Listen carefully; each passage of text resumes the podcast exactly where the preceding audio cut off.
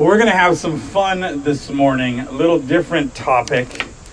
Uh, there is not a typo in your bulletin. We're going to talk about the spitting miracles. Uh, a few years ago, my uh, my professor and friend uh, Dr. Leonard Sweet wrote a book called "The Bad Habits of Jesus," where he talked about all these things that Jesus did that were uh, not sinful, but but were certainly not the social norms. That he hang, hung out with children, he hung out with women, and he didn't follow all the rules, and he procrastinated, and he liked to party. But my favorite chapter in that book was chapter one, and it was titled "Jesus Spit." Did you know that Jesus spit? Spitting is gross. It's rude, and it was in those days too. In, in fact, it, it's so gross, except for baseball players, right? I don't understand. Baseball players are allowed to do it, but it, but I even thought about just spitting right now off the off of the trailer just to show everybody like that would be not good, right? I'm gonna not do that, but still.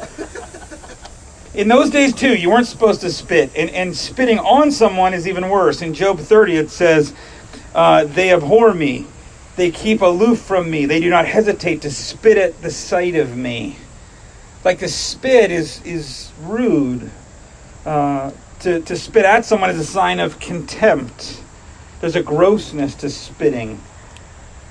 And yet, on three different occasions, Jesus spit, and he spit in a, in a process of healing someone, okay, as part of a miracle. And so today we're gonna we're gonna look at these three spitting miracles, and and uh, and we, we have this tendency when we read the scripture to try to sanitize it like we would say like like almost if we wouldn't do it in church then jesus probably never did it. I got news for you. There's a whole bunch of stuff jesus did that we wouldn't do in church but he did it anyway. And so part of what we have to do is train our eyes because sometimes those things that we try to explain away or ignore that that that might shock or offend us are there to shock and offend us. Like that's why they're there. And so today we're going to look at the three times that jesus spit so here we go. The first one comes from Mark 7. Mark 7, I'm starting in verse 31. Then he returned from the region of Tyre and went through Sidon to the Sea of Galilee, in the region of the Decapolis. And they brought to him a man who was deaf and had a speech impediment. And they begged him to lay his hand on him. And taking him aside from the crowd privately, he put his fingers into his ears, and after spitting, touched his tongue. There's no such thing as COVID in those days. Okay? So he touched his tongue. He looking to heaven, he sighed and said to him, Ephphatha, that is, be opened. And his ears were open, and his tongue was released, and he spoke plainly. And Jesus charged them to tell no one. But the more he charged them, the more zealously they proclaimed it. And they were astonished beyond measure, saying, He has done all things well. He even makes the deaf hear and the mute to speak. So a man is brought before Jesus who is deaf and has a speech impediment. Those often go together. If you've ever been around somebody who's deaf, they often have trouble speaking because they can't hear the sounds they're making or hear what other sounds are supposed to be sound like. And so this is a person who is deaf and also has a speech impediment. He can't speak. Jesus pulls him aside privately, touches his ears, spits and touches the man's tongue. Now, this is one of those moments I really wish the Bible gave a little more detail, right? Like, what exactly is the order of this? Does Jesus spit on his fingers? Does he spit on the ground? Does he spit before the touching of the ears? In which case, this would be the first and only healing by wet Willie. Or does he spit on his fingers and then touch the man's tongue? Does he spit on the man's tongue? I mean, we're not real clear on exactly how this works. But what we can assume is it's not normal. It's weird. It's strange. I'll prove it to you. I'll, how about I come out there, or maybe I'll just turn to Maureen and I'll stick my finger in her ears and I'll touch her tongue. I'll even leave out the spitting part because of COVID. No, it's weird. It's strange. It's awkward. And it was awkward then, too and and in those days they didn't know a lot about about illnesses and the way things worked. And so they didn't know what was contagious and what was not contagious. So when jesus goes to touch this person's tongue when he goes to touch this person's ear there's a question of well you better not touch your ears. You don't know if you might get what this person has. It's awkward, but it works. Jesus prays to the heavens and says, Be opened. And there's, there's maybe kind of a double meaning there because the guy's ears are opened, but also, where's Jesus looking? He's looking to the heavens. So he may also be saying to the heavens, Be opened and open to this man. And that's where the healing comes from. But suddenly he can hear, suddenly he can speak, and suddenly the crowd is amazed, maybe a little freaked out, maybe a little grossed out, but amazed nonetheless. Now, in the next chapter of Mark, in Mark 8, starting in verse 22, there's actually another spitting miracle. So this is really close together with the other one. And, and if you listen, it has some similarities in the way it's laid out. So here we go. And they came to Bethsaida, and some people brought him a blind man and begged him to touch him.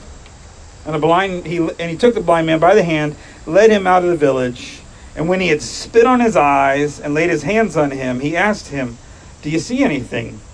And he looked up and said, I see people, but they, they look like trees walking. Then Jesus laid his hands on his eyes again, and he opened his eyes. His eyesight was restored, and he saw everything clearly. And he sent him home, saying, Do not enter the village. Now, again, we, we tend to glaze over the story. Sometimes when you read your Bible, one of the best things to do is to try to picture it like a movie. Okay, so try to play the scene out as what it might look like. So, so let's play that out. They're, they're at the city of Bethsaida, which is near Capernaum on the Sea of Galilee, on the north shore. And people bring a man to Jesus. This time it's a blind man, but it's a similar thing. They bring him a man and they say, okay, we need you to heal this man. And Jesus pulls him off privately then Jesus spit on his eyes and laid hands on him. Now, again, I wish the Bible was a little clearer here. In particular, how does Jesus spit on this man's eyes? Right? Does he just spit and spits a few times till he gets it? Is Jesus, as a perfect human being, just have amazing accuracy with his spit? So he's like a camel or a llama, patoo, patoo, gets him. No, more likely, this man has to get on his knees or lay down on the ground and Jesus spits into his eyes. Then he rubs his eyes. Is it gross? Yeah, it's gross. It was gross then too. It was gross for the man. It was gross for everybody here. It was really gross for the next person in line for a miracle, right? Like, okay, I, I'll pass, right? Can we do surgery or something? I don't want to go through that. The other interesting part of the miracle, of course, is that he's only partially healed. Isn't that strange in the story? That that uh, here's this man. He he gets Jesus spits in his eyes. Okay, there's a shock of that, right? And then rubs his eyes. Again, when was the last time anybody had touched this man's eyes? In his whole life, had anybody touched his eyes for fear of actually getting whatever he had? And then he, what does he say? He says, I see men walking around like trees. Well, that's an interesting phrase. How does he know what trees look like? This is a person who was not always blind. This is a person who was not born blind, but actually, the text says he regains his sight. That means he lost it at some time. And in those days, there were a bunch of ways that you could lose your sight. There's lots of ways today that you can have a minor surgery to fix something that would make you blind, but in those days, they didn't have those surgeries. So Jesus lays his hands on the man again, and then his, eye, his sight is, according to the text, restored. So Jesus heals him, albeit by spitting, albeit it's taking a second try. Did you know it took Jesus two tries on this one? What's up with that? Why does he have to spit on the man? Let's come back to the how in a little bit. Now, in the Gospel of Mark, these two stories are clearly connected. Did you catch all that? Not only is there spit, there's also a man who's brought to the to Jesus. They want him to lay his hands. They take him off privately, and then at the end, he tells them not to tell anybody or not to go into town and tell anybody. But the real link between these stories comes a couple of verses before the second one. So in between them, in Mark 8, 17, and 18, and this is what it says. And Jesus, aware of this, said to them, there are these people sort of doubting what he is and who he, who he is and what he's doing. They say, Why he says, Why are you discussing the fact that you have no bread? Do you not perceive or understand? Are your hearts hardened? And here's the good part. Having eyes do you not see, and having ears do you not hear? And do you not remember? So, in between this, Jesus talks to these people who are doubting his miracles. So, in between healing uh, a deaf, mute, and a blind man, Jesus says, "Hey, you have no, you have eyes you don't see, you have you have ears you don't hear." In other words, it's not just these two men. These two men aren't the only deaf and blind people in the group. Hey, you, you guys are actually missing a lot of this too. There are some of you that are spiritually deaf, spiritually blind, and the way you're talking, you are spiritually mute because you are talking nonsense about who I am. And so these two stories don't just don't just shape these two men, but start to shape the community around them and around their understanding of who Jesus is. But but some of the people are just so blind and so deaf spiritually that they can't make sense of Jesus because he's not what they expect. So these, these there's these two stories in Mark, and then there's one in the Gospel of John. So we're in John now, John 9. And notice this was a man born blind from birth. As he passed by, he saw a man blind from birth. And his disciples asked him, Rabbi, who sinned, this man or his parents, that he was born blind? Jesus answered, It is not that this man sinned or his parents, or that the works of, but that the works of God might be displayed in him. We must work the works of him who sent me uh, while it is day. Night is coming when no one can work. As long as I am in the world, I am the light of the world. Having said these things, he spit on the ground and made mud with the saliva. Then he anointed the man's eyes with mud and said to him, Go wash in the pool of Siloam, which means sent. So he went and washed and came back seeing. So now let's play the story out again like a movie, but this time let's put yourself in the movie. Let's imagine that you are this blind man. You've been blind since birth. You have never seen anything. You don't even quite know what you're missing because it's all you've ever known. To be born blind means either it's likely you're either born without eyeballs, which can happen, or even more likely born without the nerve connections between the eyeball and the brain. And so there's there's not even a chance that you're going to see because there's there's no wiring there to make it work ailments like this would be seen as a curse. You would be forced to beg for your life. You'd be an outcast in the community. And you probably would live your entire life wondering the thing that we've all wondered why me? What did I do? Or the question that parents have asked what did I do? What did I do to have my kids go through this? And the crowd wonders it too. They're walking along, they pass by you, and they ask Jesus the question, you know, who sinned? And you don't know who's walking by. You can't see them. Maybe you've heard rumors. You're, you're in Jerusalem. So, so maybe you've heard rumors of this Jesus, this healing one, this rabbi, but, but you don't know even that it's him. But the man answers the question that it wasn't you or your parents. But it happened so that God's power would be displayed. Then spits in front of you. Well, fine, people have been spitting at you your whole life. But again, this man spits, makes mud. You, you got to pause and you got to think through the movie a little bit. Where is this story happening? In Jerusalem, in Israel. Is that a wet or a dry climate? Dry. It's very dry. So let me ask you this How much spit would it take to make enough mud to cover somebody's eyes? Do you think it's just a little doo? No. Jesus has got to spit a lot to make mud. Follow the story. Follow the story. He's got to spit a lot. I mean, and he's his mouth is probably dry. He's probably got to work at this a little bit. He's got to spit a few times. He's got to bring it up and really get it going. Is it gross? Yeah, it's gross, but it's the story. Follow the story. So this man begins to spit in front of you and then starts to touch your eyes. Again, when's the last time someone touched your eyes? And you can feel a coolness. He's putting something on your eyes. Is he putting that spit? Is that mud? What is that? Man, this guy must really hate blind beggars.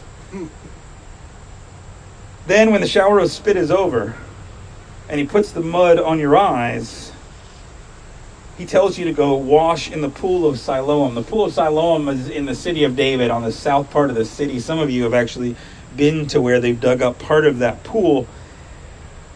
Now, again, why didn't Jesus just heal him there? Why send him to wash? I don't know, but he does. And if you follow the story along, the people get very upset at what Jesus has done. I mean, here's a man who's never seen, blind from birth. For Jesus to heal him, he has to either be recreating eyeballs or recreating nerve connections between the eyeballs and the brain. Okay, this is a major, major miracle. And yet, what the religious leadership, the religious elite of Jerusalem get mad about is that Jesus worked on a Sunday. Why? He made mud. He made mud. You can't make anything. It's Sunday. He made mud and then he went and told the guy to go wash. Well, you're not allowed to go anywhere and do something like wash. That's work too. So you told somebody else to work. They're so blinded by their expectations of the rules Jesus is supposed to follow. They're so distracted by how Jesus does the miracle and when Jesus does the miracle that they miss the miracle. They miss what Jesus has done. So let's consider all three of these stories and what they might teach us. We must begin our analysis with the biggest question why in the world does Jesus heal with spitting? Like, let's just start there. What is Jesus doing? He doesn't always heal this way. And why on the Sabbath? Why spit? Why the wet willy? Why a partial healing and not a whole healing? Jesus heals somebody who just touches his garment without him knowing. Why doesn't he just pass his garment around? He heals somebody where he's not even near them. Other times he lays his hands on people. Other times he just speaks to people. You start reading the story, what you find is Jesus has all kinds of ways of healing. And what you, you must you, you must start to acknowledge that Jesus is doing this on purpose. He is intentionally healing in a bunch of different ways. And that should cause us to think about a number of things. So, lesson number one from the spitting miracles there's no normal with Jesus. There's no pattern of, of how Jesus works. He's not concerned with your normal, your expectations. He is unpredictable. He often disappoints in how, he, how and when he answers our prayers. I've watched many Christians get upset with God because God doesn't do what he wanted them to do. And all I can say is when I read the Bible, I find that Jesus doesn't ever do what anybody wants him to do. Maybe that should be the expectation. We should stop expecting what we think Jesus should do and go ahead and trust him for the timing and the how. Lesson number two. We must understand what Jesus is doing. This is so important for understanding Jesus' healing ministry that Jesus is never healing the illness. He's never healing the sickness. He's never healing the blindness. He is always healing the person. He is always healing the person. He not only wants to restore the sight to the blind man, but he wants to help him put his life back together. He doesn't just mend he wants to mind, mend the mind and the spirit as well as the body. That's why I think Jesus sometimes touches. He sometimes lets the person go wash so they can feel some agency in the in the process. Sometimes, um, you know, touches his ears and and touches those places where maybe he felt he was cursed. I think Jesus is always healing the person. I don't always know why exactly he does it the way he does, but I do know that it's really hard for a lot of us as Christians to accept it. Because I go to Jesus and I say, Jesus, fix this. And Jesus will say, Yeah, but I also want to fix your patience and your trust. And I go, No, Jesus, stay in your lane. I want you to fix this. I want you to heal this. But Jesus is not interested in just healing this. And I have watched many a Christian who God didn't fix this. And they got bitter about this and missed all the other ways that God wanted to heal them through the process because they were like, no, God, fix this. I don't want to talk about that.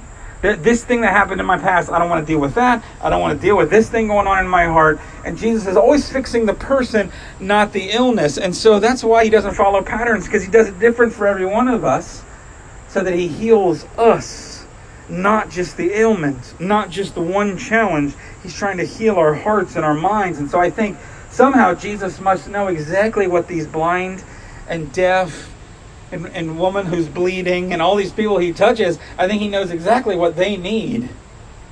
I think that's how he is in our life. We've just got to be able to will, be willing to trust that that's what he's doing. Now, lesson number three, I think sometimes Jesus is also healing the people around the infirmed. So we we get so fixated on our thing and don't realize that sometimes what God's doing in our life is actually also for the benefit of those who are watching us suffer or go through what we're going through, right? That Jesus heals on the Sabbath and makes mud on purpose to tick off some of the other people that need adjustment, right? He heals this blind man and this uh, this deaf man with mud. Why? So that the blind and deaf in the crowd can start to hear who he is. That a lot of times Jesus heals so that he can heal the other people around us in some way. So sometimes he doesn't do what we want him to do, but it's because he has a larger purpose in the healing. And sometimes we miss it as Christians because we're so fixated on our ailment, problem, illness. Sometimes when one is healed, the community is healed. Lesson number four is that healing is messy, it's dirty, it's gross.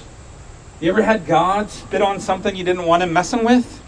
You ever had God touch you, poke you in a place where you were like, ah, God, that hurts. I don't want you there. I've been hiding that wound for a long time. I don't want to deal with it. I would rather Jesus not poke around in my heart. I would rather not get spitty or muddy sometimes. And when we as Christians are called to he- be healing agents for one another and to care for one another in community, guess what? It gets messy. You get spit on sometimes. You get poked. It's uncomfortable and it's challenging. But we've also got to remember, lesson number five, where true healing comes from. See, there are two other incidences of spitting in Mark. It's actually two other times where there's spit mentioned in Mark. Mark 14. And some began to spit on him and to cover his face and strike him, saying to him, Prophesy. And the guards received him with blows. And then in Mark 15, and they began to salute him Hail, King of the Jews! And they were striking his head with a reed and spitting on him and kneeling down in homage to him. So in Mark, twice it's mentioned that Jesus is spit on in contempt. This fulfills, fulfills the prophecy of Isaiah 50, verse 6, which says, I gave my back to those who strike, my cheeks to those who pulled out my beard. I hid not my face from disgrace and spitting. See, the ultimate healing comes from Jesus, who was spit on, who went through all of this for us. He was spit on, he was mocked, he endured the, the indecency of the cross and raised victorious so that he could heal us, so that he could heal those around us. So may God open your eyes to see, may God open your ears to hear, even if he has to spit so that you don't miss who He is, what He has done, and what He's doing in your life. In the name of the Father, the Son, and the Holy Spirit. Amen.